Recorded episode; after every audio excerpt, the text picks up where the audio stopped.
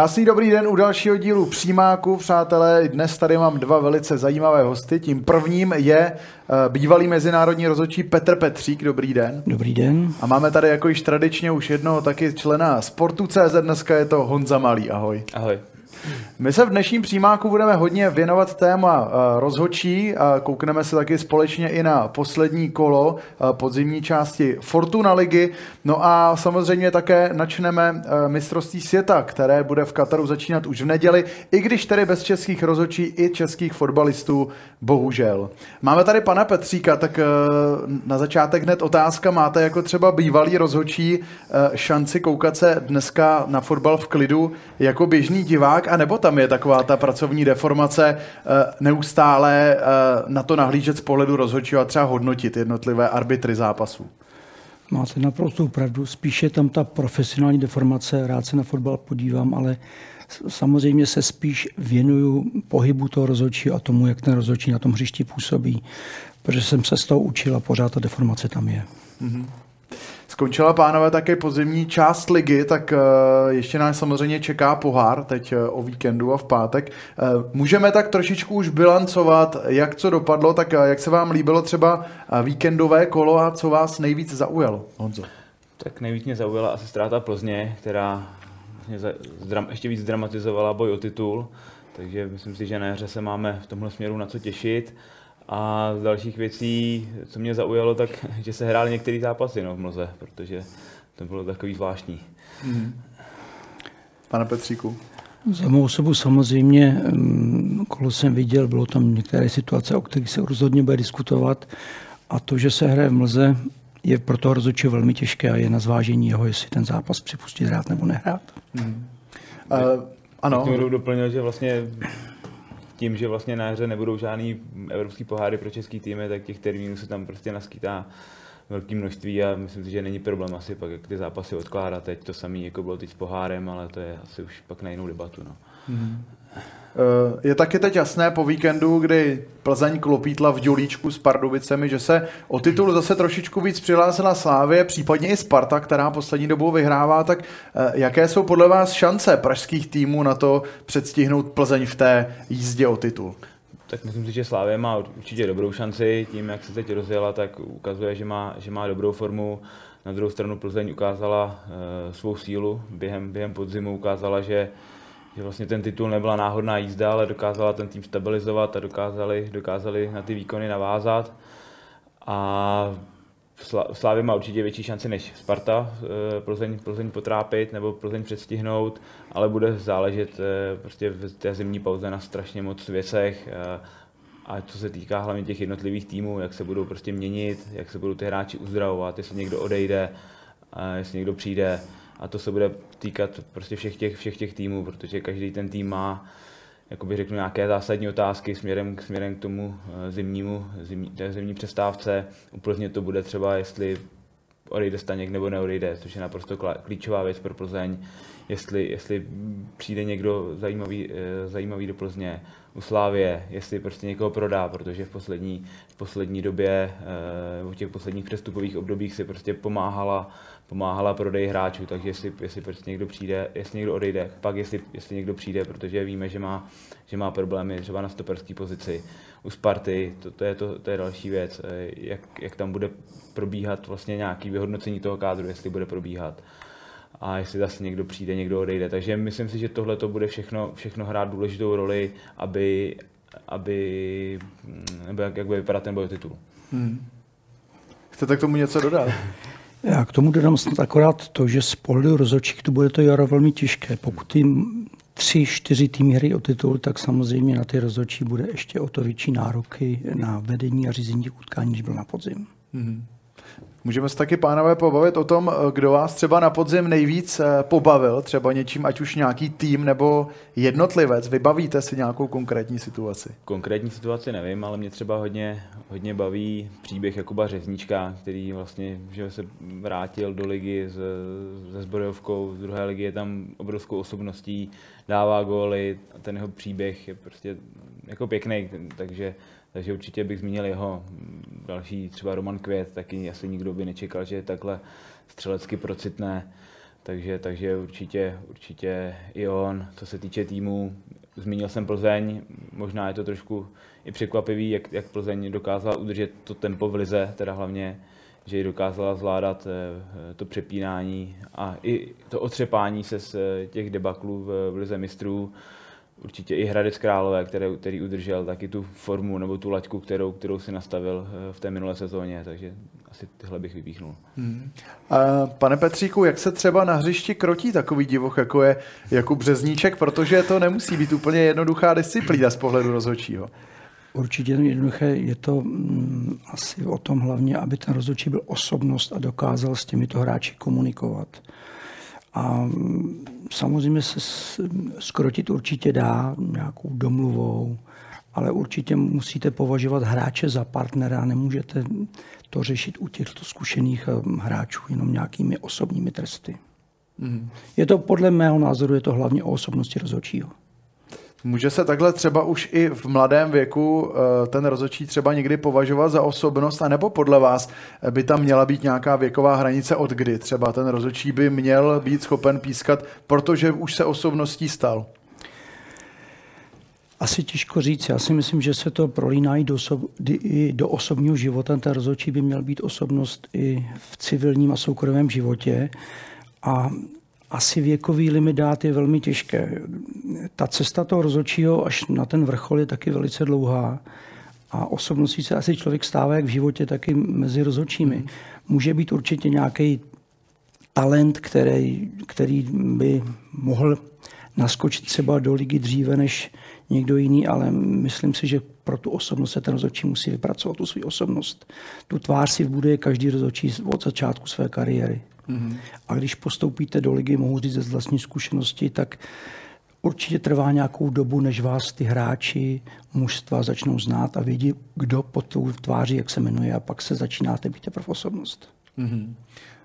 Tak moc děkujeme za názor. My se ještě vrátíme, pánové, i k naší nejvyšší soutěži. Kdo je třeba podle vás momentálně tou úplně největší hvězdou Fortuna ligy? Těžký říct. ale když nad tím přemýšlím, tak možná brankář Staněk z Plzně, který, který, jak jsem říkal, byl tím klíčem eh, Plzně v té minulé sezóně a drží, drží i, i v té probíhající, takže bych asi zmínil jeho. Mm. Pane Petříku, máte vyloženě nějakou superstar naší soutěže?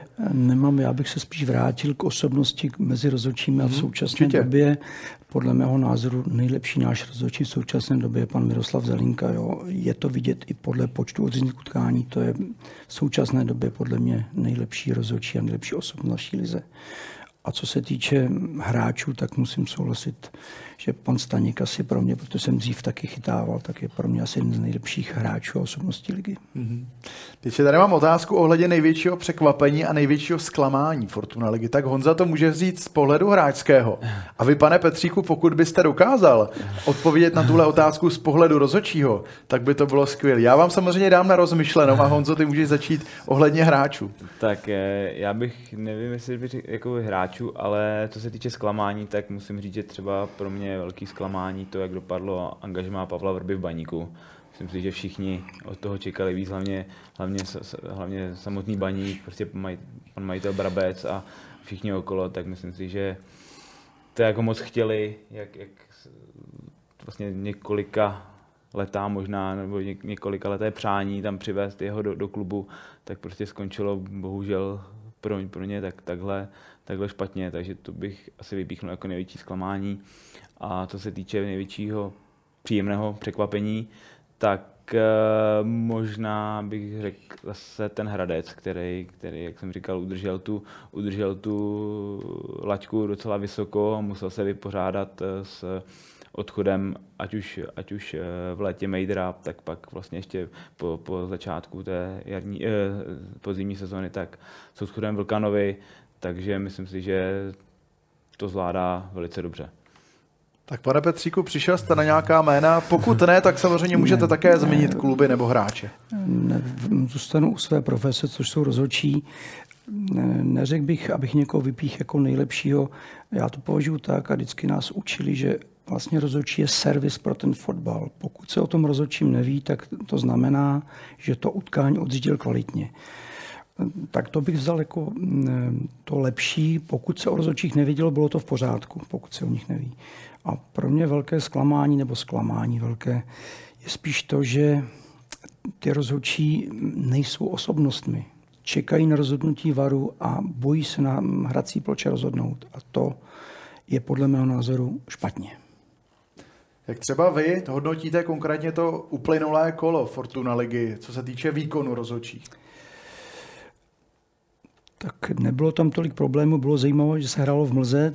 Myslím si, že některé zápasy byly možná na hraně. Zaujal mě moment v utkání Pardubice Plzeň, vražení mm, do hráče. Do Volkanovi. Podle mého názoru se jedná o pukotový kop, ale určitě to bude komisí vysvětleno. Mm-hmm. To mě zaujalo v tomto kole asi nejvíc. Takže podle vás penalta jednoznačně? Můj názor, pokutový kop. My se ještě vrátíme k té mlze, protože hlavně v sobotu tak bylo hodně zápasů, například e, i ten v Teplicích nebo na Spartě. E, mělo se podle vás hrát, anebo byste jako rozhodčí i vzhledem k tomu, co říkal Honza, že bylo hodně termínů, třeba zvolili jinou variantu a dohrávalo by se jindy? Toto je opravdu v kompetenci pouze rozhodčího. Rozhodčí musí zvážit, zda když se bude hrát, to neovlivní zdraví hráčů, nebo není ohroženo zdraví hráčů, zda ten průběh bude regulérní. Na toto není žádný manuál, nebo aby se dalo říci, budeme hrát, nebudeme. Opravdu musí zvážit, zda to zvládne. Podle mého názoru a zkušeností by ten rozhodčí samozřejmě musí vidět, aby viděl na své kolegy, asistenty a tak dále, aby viděl na hráče.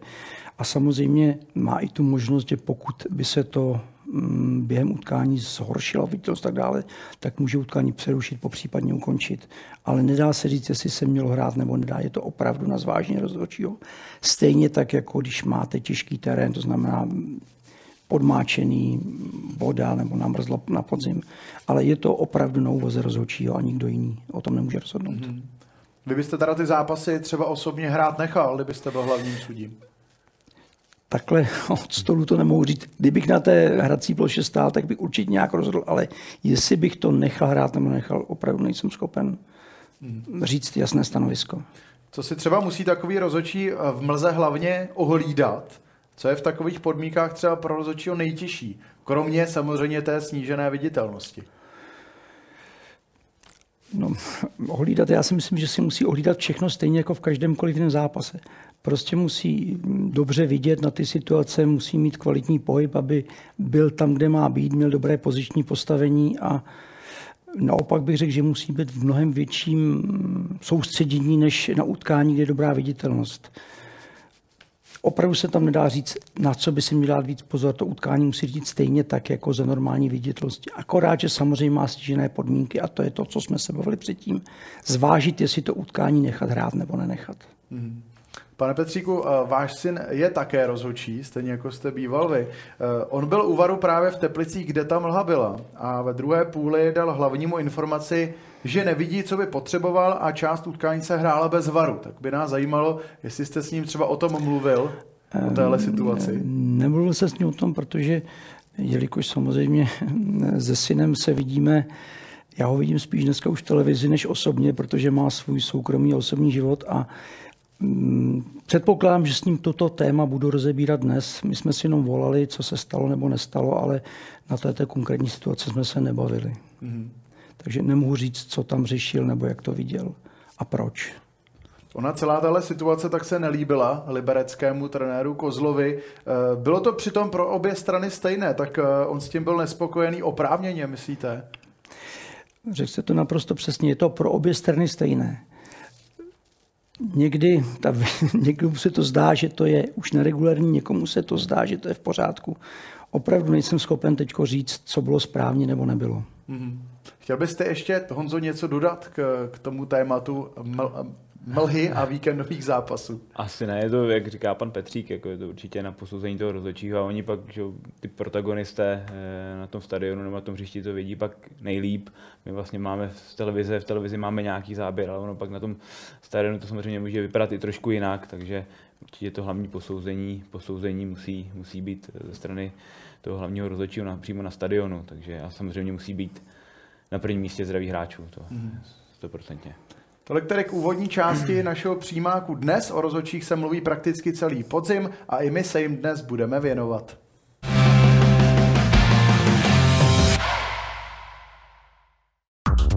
Listinu rozhodčích pro české profesionální soutěže tvoří větší počet mladých a nepříliš zkušených sudích, než tomu bylo v dřívějších letech. Časté diskuse o jejich výkonech během uplynulého podzimu tak nejsou překvapením. Velké pochybnosti však vyvolává také VAR, který bohužel zejména poslední dobou nebývá přílišnou garancí správných verdiktů. V neposlední řadě je třeba zmínit, že čeští rozhodčí vyklízejí pozice na mezinárodní scéně. Posledním Čechem, který řídil zápasy velkého mezinárodního turnaje, byl Pavel Královec na Euro 2016.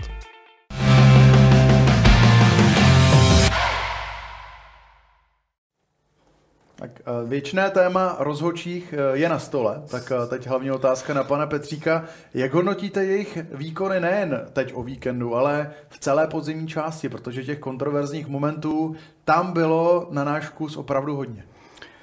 Mm, musím s váma souhlasit, bylo jich velmi mnoho hodnotit mě spíš, eh, když to řeknu ze svého pohledu, a myslím si i z pohledu veřejnosti, eh, bylo tam mnoho situací, které, nebo dvě stejné situace byly vyhodnoceny diametrálně jinak. To znamená, že jednou bylo řečeno, že to je nedovolená hra, jindy to řečeno nebylo.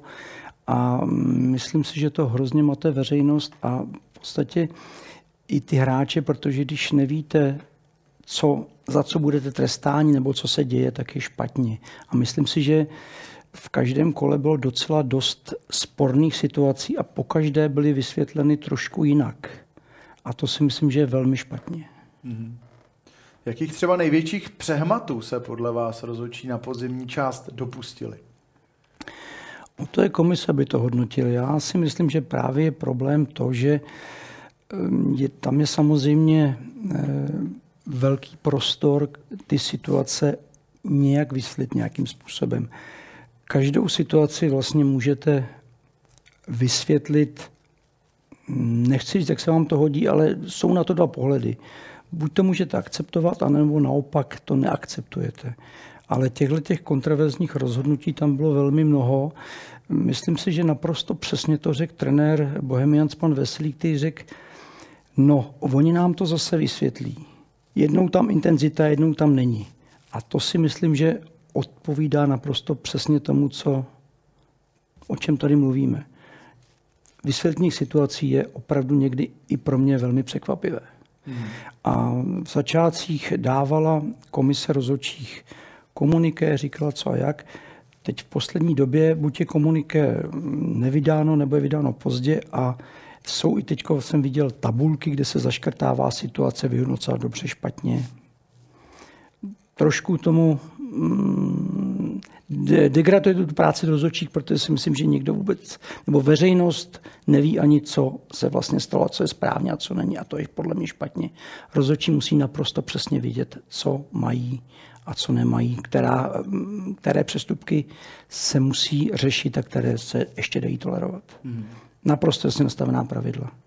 A tam si myslím, že byl velký prostor a mm, nebylo jasno v těchto věcech. Mm. Co ty na to, Honzo, máš třeba v hlavě nějaký největší přehmat podzimu, protože těch momentů, eh, které se hodně probíralo, tam samozřejmě bylo dost. Tak eh, největší přehmat eh, určitě mi na první dobu mě napadá zákrok Cedily na Evertona, který si myslím, že i, který si myslím, že i pak jako hodně zvýšil ten tlak na ty rozhodčí a vůbec jako na, na, tu, na, tu, na to posuzování některých zákroků, tak to myslím, že velký první moment. A pak, eh, co mě samozřejmě zaujalo, tak byl ten nedávný zápas, jak i zmínil pan Petřík, eh, Bohemian Slávě, kdy, kdy vlastně ty situace eh, byly vyhodnoceny vlastně i, i jinak, že že vlastně komise rozhodčích řekla, že VAR neměl zasahovat, VAR, garant VARu pan Beneš řekl, že byl správně jako zasaženo ze strany VARu, takže už tenhle ten rozpor je prostě strašně, strašný problém a vnáší to úplný, úplný chaos jako do všeho. Mm.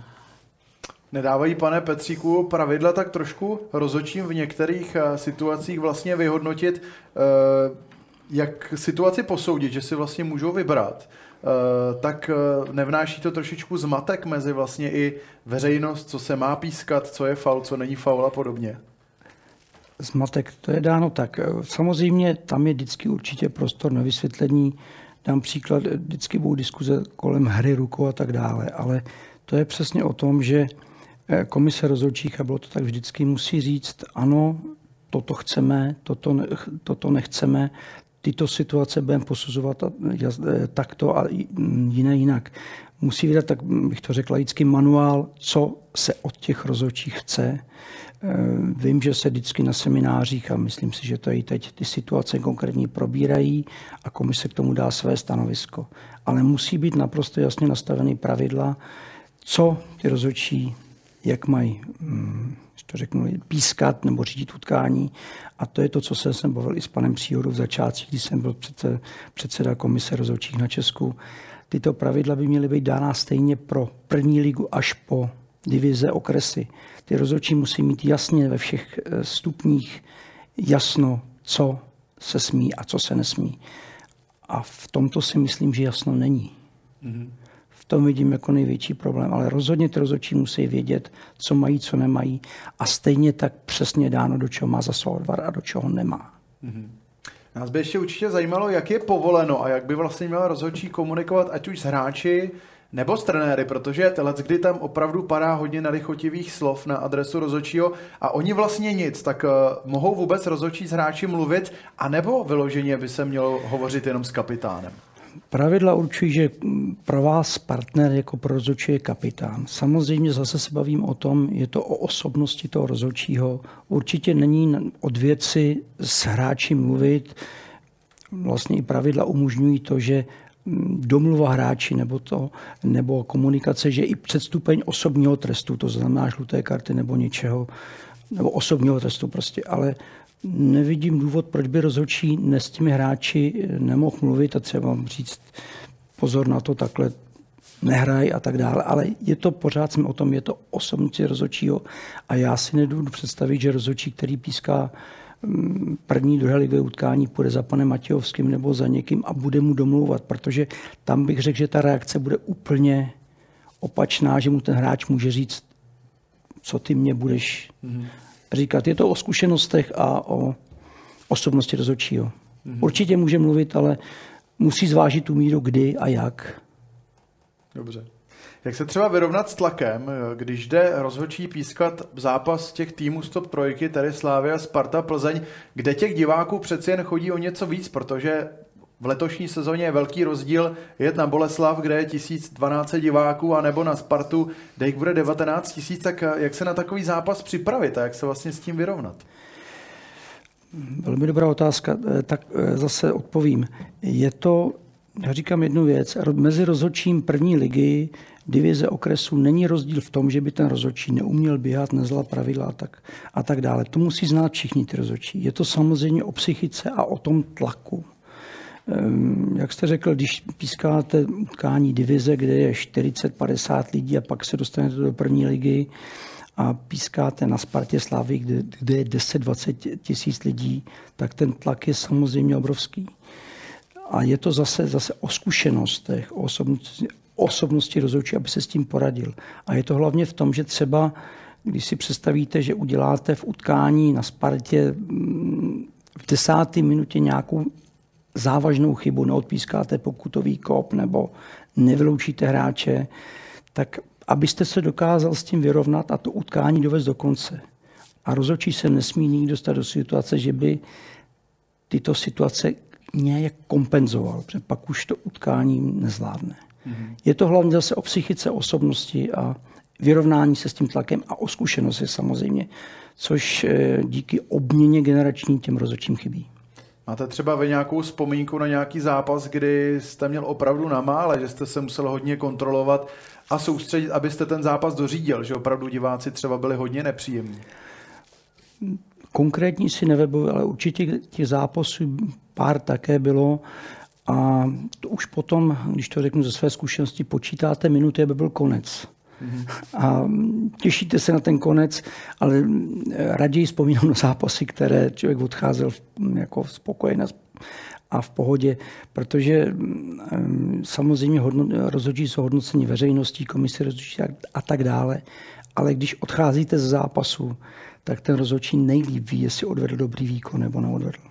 To cítí stejně. Myslím si, že stejně to cítí hráči, že jestli hrál dobře nebo špatně. Mm-hmm. U rozhodčích to je to samé.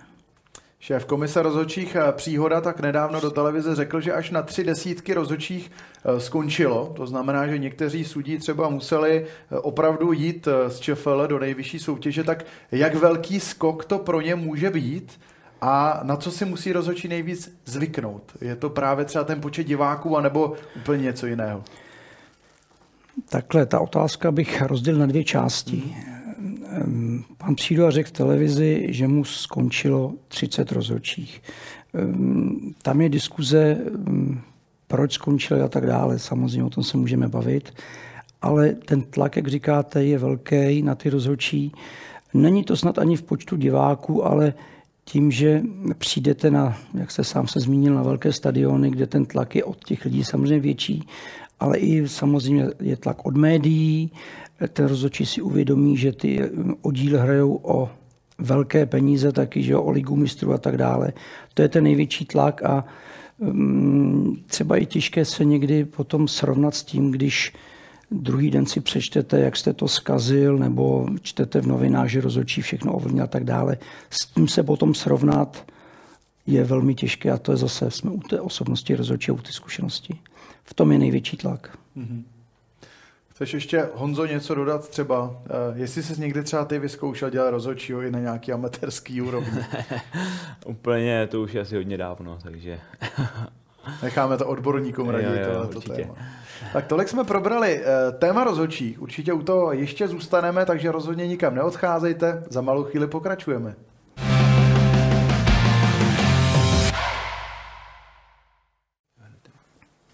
Mám tady uh, další tvrzení rozhodčího Julinka, který před pár dny v rozhovoru pro Sport.cz uvedl, že mu bylo naznačeno, že nesmí udělat chybu, že pokud se tak stane, tak budou jeho dobré výkony zapomenuty. Tak uh, pokud je to pravda, jsou rozhodčí tím pádem pod obrovským tlakem, tak uh, co si o to myslíte? Um, přečet jsem si toto vyjádření, čet jsem samozřejmě, že je to téma, které mě zajímá, prožil jsem tam obrovský kus života. Samozřejmě pokud uh, toto tak je, tak je to velmi špatně. Jak jsme se tady bavíme o tom, rozhodčí je pod obrovským tlakem a pokud by měl ještě cítit, že ho, mm, jak bych to řekl slušně, komise rozhodčích někde nechce a necítí podporu od šéfa komise rozhodčích nebo od komise rozhodčích, tak je to velmi špatně. E, představte si, že jdete na hřiště s tím, že se čeká na vaší chybu. To si myslím, že je hrozně špatně je to, přirovnám to jako v zaměstnání, kdybyste byl a budete chodit do práce a budete vědět, že vás šéf nemá rád, tak asi z té práce odejdete. A to je to vlastně, co jsme se bavili před chvilkou. Potom je asi na úvoze toho rozhodčího, jestli není lepší skončit nebo neskončit, protože když vás nikdy nebudou chtít, tak si myslím, že není dobré tam být. Mm-hmm. Ale to je na zvážení každého, ale určitě by se mi špatně pracovalo nebo řídil utkání tam, kde nejsem žádán. Hmm. Stejně tak řekl, že takřka identické situace, tak ta komise rozhodčích vyhodnotila rozdílně. Zaznamenal jste něco podobného také, vy už jste o tom i dnes hovořil a měří se podle vám všem těm týmům stejně, protože ta fotbalová veřejnost někdy má jiný názor. Rozhodčím samozřejmě. To je to, o čem jsme se bavili. Já si myslím, že se úplně stejně všem neměří. A dám vám příklad, eh, já si myslím, že není možné, nebo nemyslím si to tak to je, není možné hodnotit stejně rozhodčího, který použije během utkání nebo je pětkrát nebo třikrát, nevím kolikrát, opraven varem za špatné rozhodnutí, hlavně jsou to teda nějaké hrubé chyby, to znamená pokutové kopy, červené karty a nemůžete podle mého názoru hodnotit stejně rozhodčího, který ten VAR, když to řeknu, nepotřebuje. A to je hrozně špatně. V tomto si myslím, že to není objektivní a stejně hodnoceno. A samozřejmě zní úplně jinak to, když to podáme formou na intervenci VAR rozhodčí opravil, nařídil pokutový kop. Takhle to vypadá, že to je v pořádku. Ono by to mělo být tak, že rozočí se dopustil hrubé chyby, ale VAR správně zasáhl a napravil to. O to tam ten VAR je. Mm-hmm. Ale záleží to vždycky na tom podání a on to potom všechno vyzní úplně jinak. Mm-hmm. Jsou třeba mladší rozhodčí eh, déle chráněni než ti zkušenější a je to podle vás správně, pokud tomu tak je? Tak určitě mm, to správně otázka je, jak dlouho je budeme chránit. A mm, samozřejmě s těma rozhodčím, rozhodčími se musí pracovat, aby vyrostli v osobnosti a byli to rozhodčí, kteří budou na tom hřišti umět odvést výkon.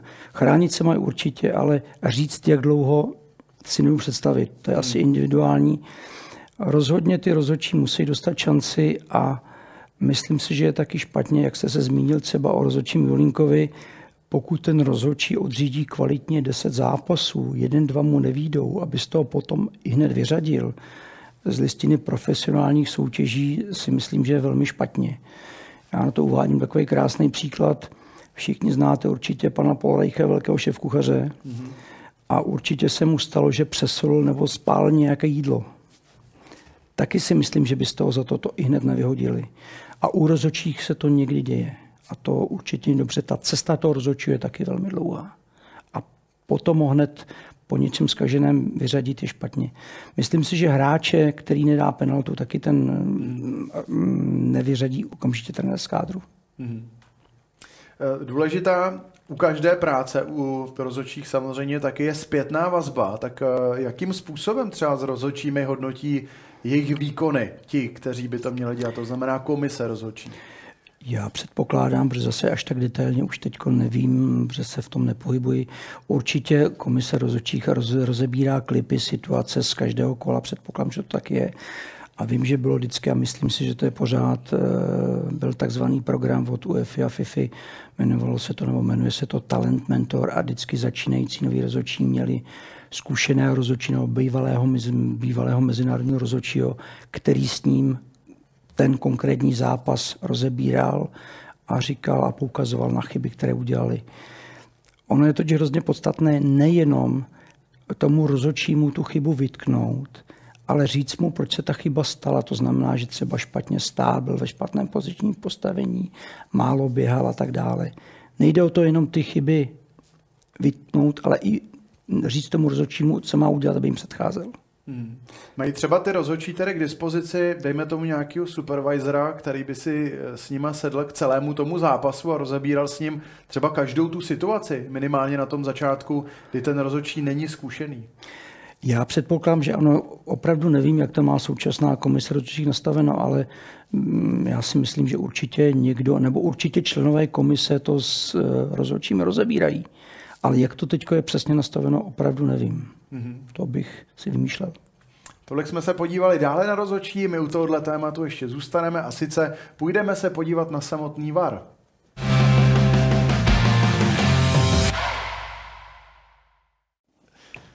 Tak pánové, obrovským tématem ligového podzimu byl VAR, který často taky dostal fanoušky právě do VARu. Tak eh, co je nutné udělat pro to, aby se pohled fanoušků na VAR třeba už na jaře změnil? Protože přeci jenom, eh, hlavně v těch posledních kolech, to bylo veliké téma, Honzo. Hmm. Tak eh, je třeba asi hlavně s veřejností nějakým způsobem komunikovat, vysvětlit, říct, co se má, nebo kdy má VAR zasahovat, kdy nemá VAR zasahovat a prostě být co nejvíc transparentní. To si myslím, že asi takový základ, aby ten VAR získal větší, větší důvěru, protože si myslím, že ta důvěra pak ten VAR minimálně tady v Česku hodně, hodně klesá.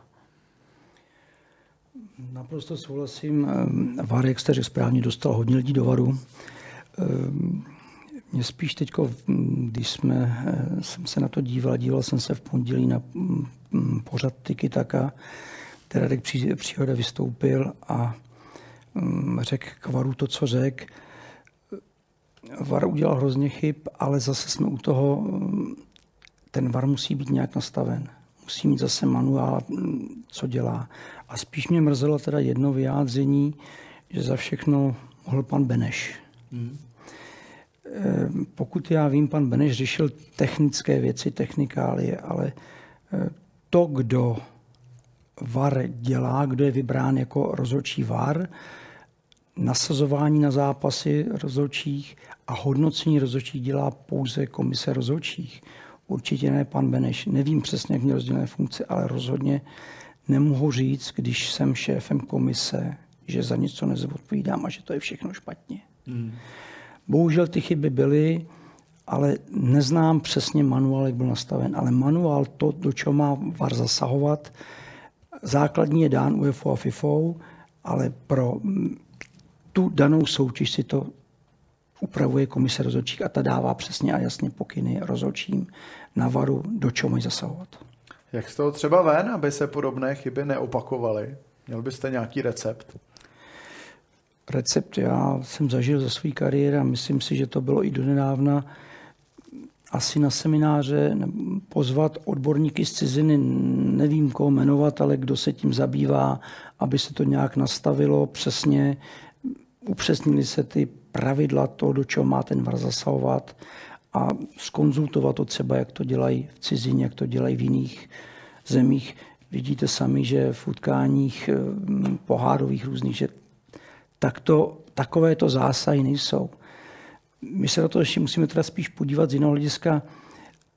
A zase jsme u toho, že někteří rozhodčí radši počkají na rozhodnutí varu, než aby to rozhodnutí udělali na hrací ploše. A to je, to je špatná cesta. To je právě to, o čem jsem chtěl mluvit, že zaznívají i názory, že rozhodčí první a druhý ligy by třeba bez varu nedokázali skoro vlastně to utkání odřídit. Jestli je to trošičku ne, neodnaučuje dělat ty zásadní rozhodnutí, protože neustále mají v hlavě, je tady když tak vár, ten mi když tak poradí, tak uh, jaký je třeba názor na tohle? No můj názor je naprosto jednoznačný. My nevychováváme rozhodčí, ale vychováváme alibisty, nebo já mám z toho takový pocit protože se to ukázalo, nemám teď v hlavě utkání, ale když rozhodčí, někteří rozhodčí první a druhé ligy šli pískat druhou ligu bez varu, tak tam bylo hodně chyb. Mm-hmm. A myslím si, že je velmi, velmi špatně, aby ten rozhodčí spolal na VAR. Podle mého názoru, a tak i ten VAR byl dán, protože jsem i jako videorozhodčí v začátcích působil, je dán tak, že má napravovat zásadní chyby těch rozhodčích. Ale rozhodčí, rozhodně nemá za ty rozhodčí rozhodovat na hrací ploše. A aby, dám příklad, rozhodčí odpíská přestupek, což je důležitá věc. A může se stát, že třeba v tom pohybu nebo v běhu neví, jestli to bylo v pokutovém území nebo mimo. Pak je správně, že VAR zasáhne Pozor, nebylo to venku, není přímý volný kop, bylo to v pokutovém území, je pokutový kop. Mm. To je přesně to, kde by měl ten VAR zasáhnout. Ale rozhodčí musí rozhodnout, že to byl ten přestupek. To za něj by ten VAR rozhodovat neměl. Mm.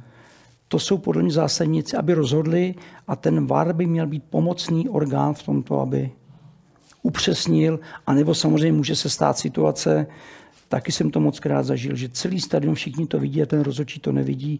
Z důvodu třeba to, že mu tam přeběh hráč, nebo můžete se podívat jinam, nebo za vašimi zády dojde, že hráč druhá udeří, nebo něco se může stát. Pak samozřejmě stoupí vár. Hmm. V těchto situacích to je naprosto správně, ale aby rozhodčí spolehali na to, že to VAR za ně odřídí, to je špatně. Hmm. Takže se asi shodeme na tom, že v některých zápasech ten VAR zasahuje možná až moc a i proto potom jsou třeba i desetiminutové nastavení v těch zápasech. Samozřejmě, ale to, to, co jsme se bavili, je to dáno tím, opravdu nevím, jaký je v současné době manuál pro fungování varu. To je to, co stanovuje komise rozhodčích. A samozřejmě pro diváky i pro ty hráči asi je úplně špatně, když jedna strana se raduje, že dala gól, pak se raduje ta druhá strana, že je odvolá Samozřejmě jsou offsideové situace hraniční, který, které jako ten VAR pomůže, ale některé zásadní věci, aby se všechno takhle zkoumalo detailně, nevím, nevidím to jako úplně dobrou cestu. Mhm. Pánové, jak třeba vidíte budoucnost VARu u nás v Lize a jaký bude mít používání VARu u nás vývoj? Honzo.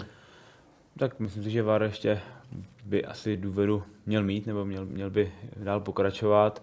A jak jsem asi říkal, že je potřeba prostě transparentněji, transparentněji s ním pracovat a opravdu jasně určit, eh, kdy má zasahovat, kdy nemá zasahovat a jak říkal pan Petřík, prostě ty situace by měly být jako jasné, jestli to je třeba v pokutém území nebo mimo, aby prostě opravoval opravdu ta zásadní a zjevná pochybení a asi nezasahoval prostě při každém spornějším zákroku.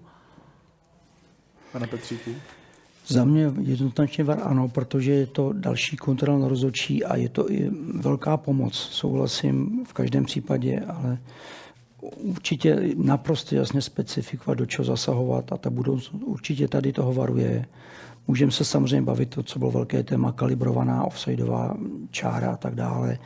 Je to samozřejmě i o financí všechno, ale VAR jednoznačně ano, ale jasně dát kritéria, co, jak, kam bude zasahovat.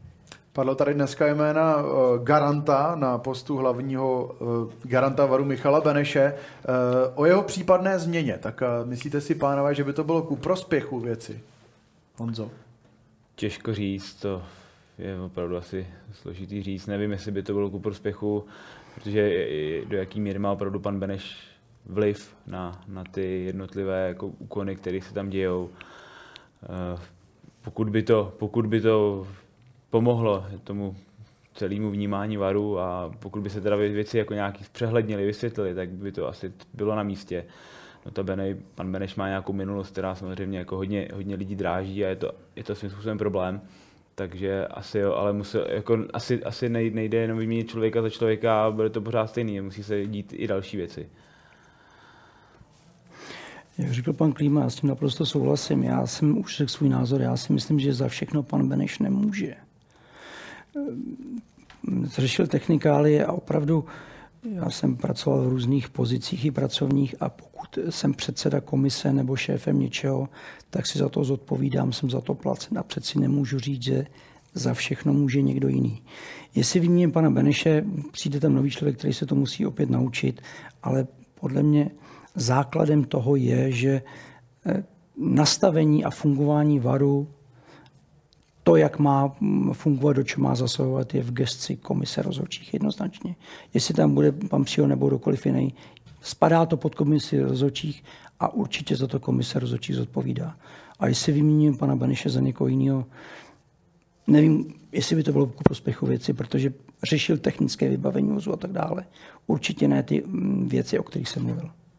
Tak a tolik k tématu VARu. Už jsme říkali, že v nejvyšší soutěži působí také syn Petra Petříka, Jan Petříka. Právě na tohle téma se podíváme za malou chvíli.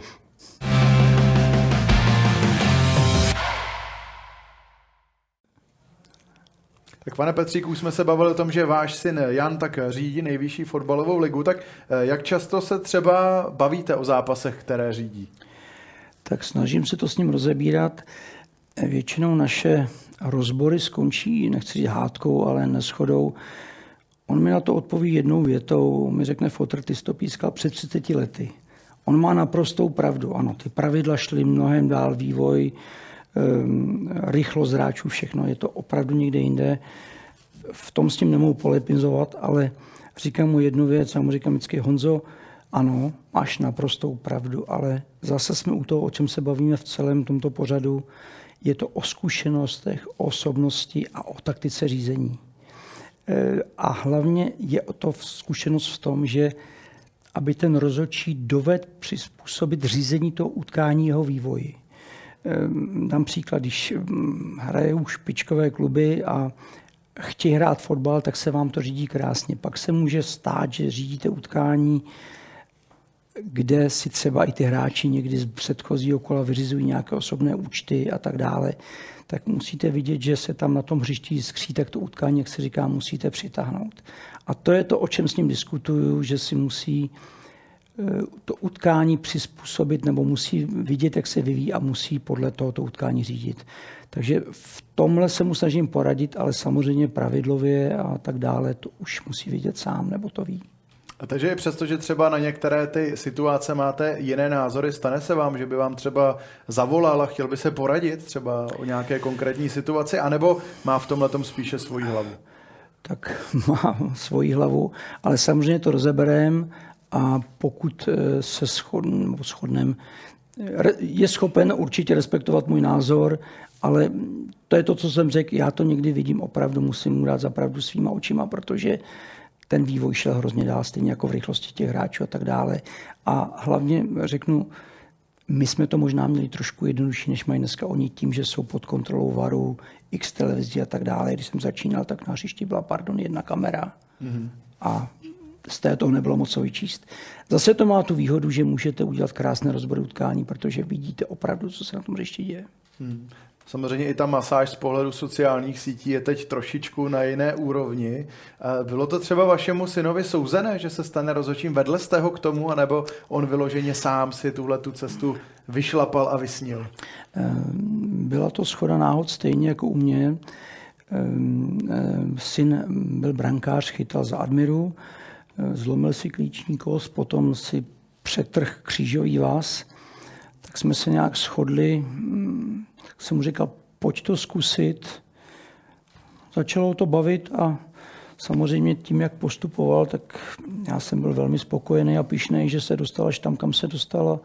Jsem hrozně rád, že jde stejnou cestou jako já, byť se přiznám, že mu to dneska nezávidím.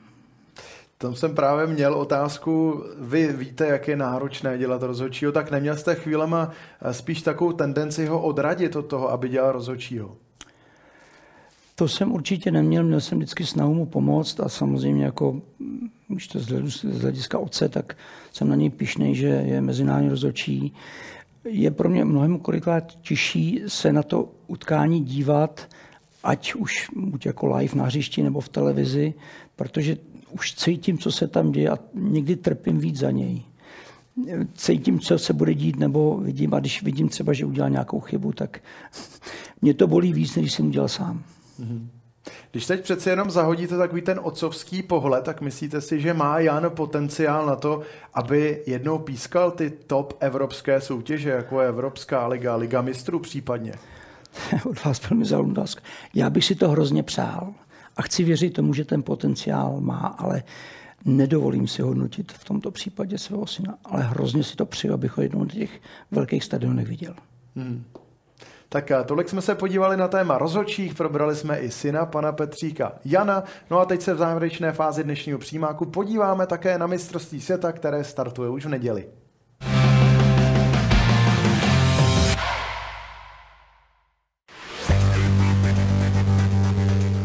Neděli 20.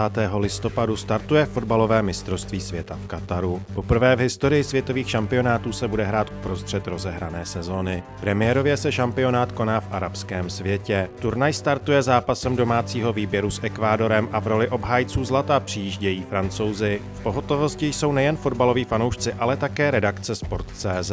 V rámci pořadu Přímák Extra vám přineseme se střihy zápasů i názory expertů. Na místě také bude redaktor Robert Neumann.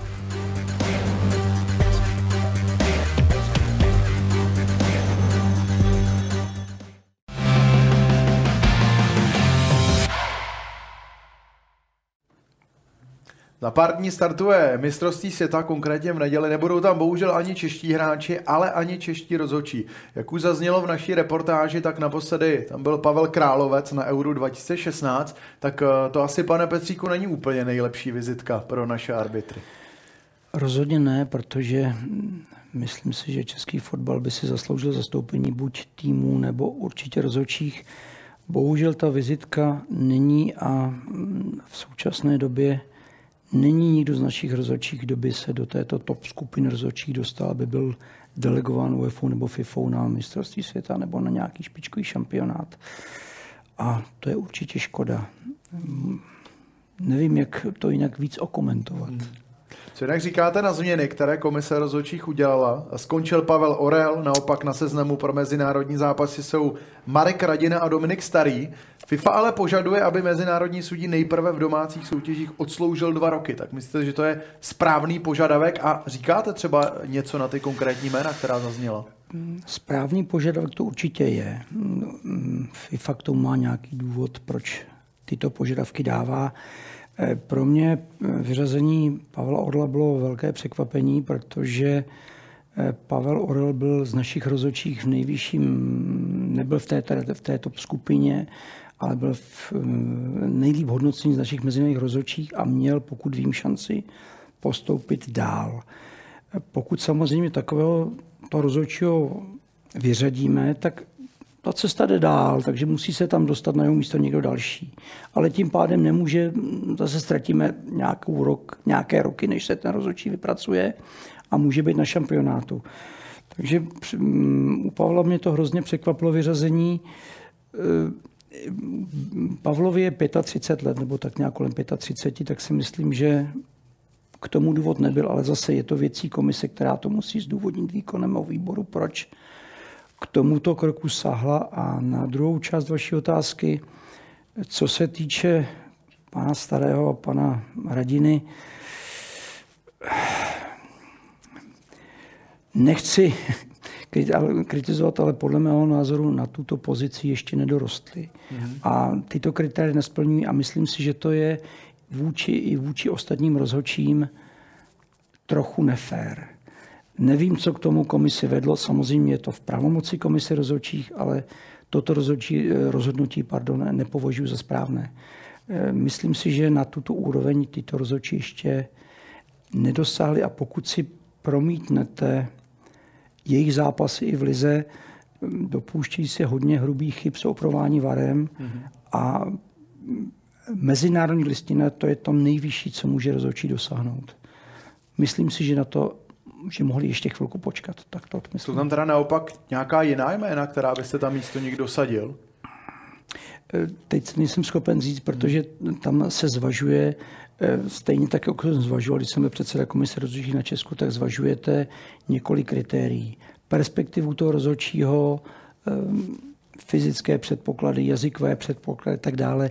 A já v současné době neznám tak dobře strukturu rozhodčích, jak hlavních, tak asistentů, aby věděl, kdo může, kdo nemůže. Mm. Určitě bych teda vycházel eh, být v pozici Radka Příhody z toho, jestli ten rozhodčí splňuje nařízení FIFA, jestli má jazykové předpoklady, fyzické a tak dále, jestli je to osobnost a jestli umí ty utkání řídit nebo pískat. Ale abych si troufnul říct konkrétní jméno, to opravdu nevím, kdo by je mohl nahradit. Nebo, ale to spíš by měl zdůvodnit šéf komise rozhodčích, proč tyto jména navrhl. Jak dlouho třeba podle vás trvá, než rozhodčí opravdu doroste na úroveň ligy a potom třeba i na tu mezinárodní úroveň? Těžko říct. Mě tato cesta do ligy trvala třeba 8 let, plus pak mě trvalo asi další 3 nebo 4 roky, než jsem se dostal na mezinárodní listinu. Je to individuální, určitě znáte jméno Puček, který byl podle mě obrovský talent, jako, nebo pan rozhodčí, když to řeknu takhle, tak měl třeba rychlejší cestu. Ale myslím si, že ta cesta je opravdu 5, 6, 7 let, než se do té ligy dostanete. A pak si myslím, nevím, jestli to taky dneska vždycky bylo to, že byly v lize tři skupiny rozhodčích. Byly rozhodčí mezinárodní, kteří, měli, kteří mají pískat ty nejtěžší a nejprestižnější utkání, ať první nebo druhé ligy. Pak byla druhá skupina rozhodčí pro první, druhou ligu, kteří mají převážně třeba řídit první ligu o nějaké zápasy druhé ligy a třetí skupina, kde byli nováčci, kteří přišli do ligy a dostávali šanci převážně v druhé lize a pak šli do ligy. To je ten přirozený vývoj toho rozhodčího, tak by se mělo postupovat. Já zase, když řeknu, teda nechci se vracet do historie, já když jsem se dostal do ligy, tak jsem dostal jedno utkání v lize za podzim a jedno za jaro. Mm-hmm. Dneska mě překvapuje, kolik, má, kolik nováčků má odřízeno víc utkání než mezinárodní rozhodčí. Ale nevím, vývoj, já tam v současné době zrovna moc vývoj nevidím.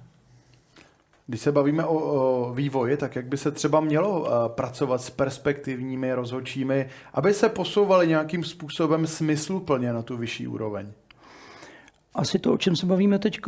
Postupně dávat šanci, převážně pokud když to řeknu takhle, když postoupíme do první ligy nebo do první, do profesionální soutěží, když postoupí rozhodčí, tak by měl převážně pískat druhou ligu, pokud mu všechno jde, mm, tak bude pískat první ligu a bude se s ním pracovat. A to, co jsme se bavili, předseda komise nebo členové komise s ním rozberou zápasy a řeknou, podívej se, děti to, dostane šanci a uvidíme. Ale myslím si, že i díky tomu tlaku, jak mediálnímu, tak na tom hřišti, taky ty rozhodčí by měli třeba pískat, řeknu, dvě, tři kola první ligu, nebo to pak, pak si dát pauzu, zápas druhé ligy a znova ligu protože ten tlak je na ty rozhodčí opravdu vysoký. Hmm. V čem třeba naopak zaostáváme za zahraničníma rozhodčíma tady v Čechách?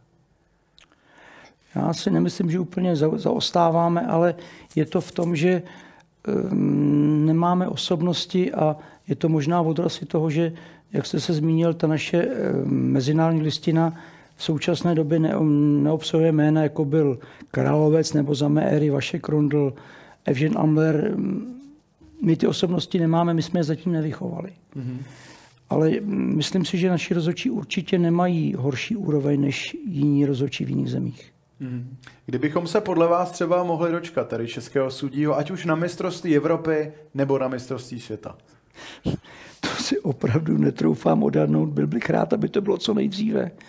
Ale i ten rozhodčí stejně, jako se bavíme o vývoji eh, v českých podmínkách, eh, v České lize první, druhé, tak i eh, na té UEFA, FIFA, když ten rozhodčí postoupí na mezinárodní tak má určitý vývoj začíná na mládeži a různých utkáních a pak postupuje do těch nejvyšších kategorií. Mm-hmm.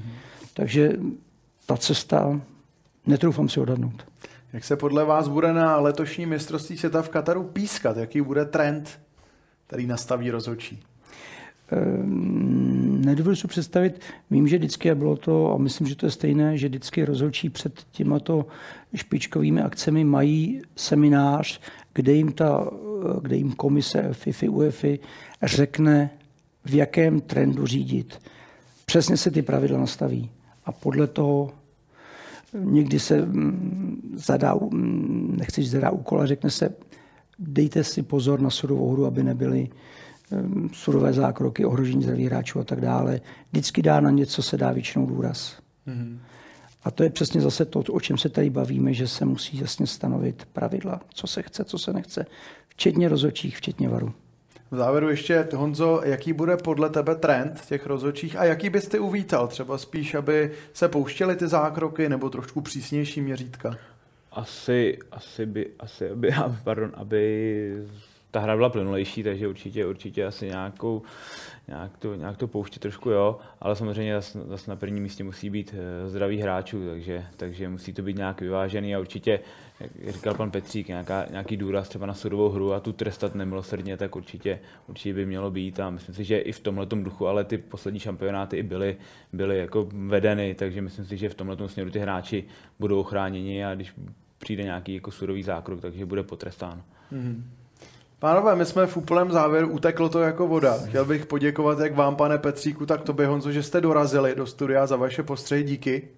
Taky děkuji. Děkuji. No a vám divákům samozřejmě děkujeme za to, že jste se dívali na přímák. Ono je to totiž z té podzimní části a nejvyšší fotbalové ligy z přímáků všechno. Nicméně, jak už jsme zmiňovali, už v neděli startuje mistrovství světa v Kataru a my u něj budeme s pořadem přímák extra také a poprvé v živém studiu ze zápasu Katar Ekvádor tady na Sport.cz. Takže rozhodně v neděli doražte, moc vám děkujeme a mějte krásný zbytek dne a zase někdy na viděnou.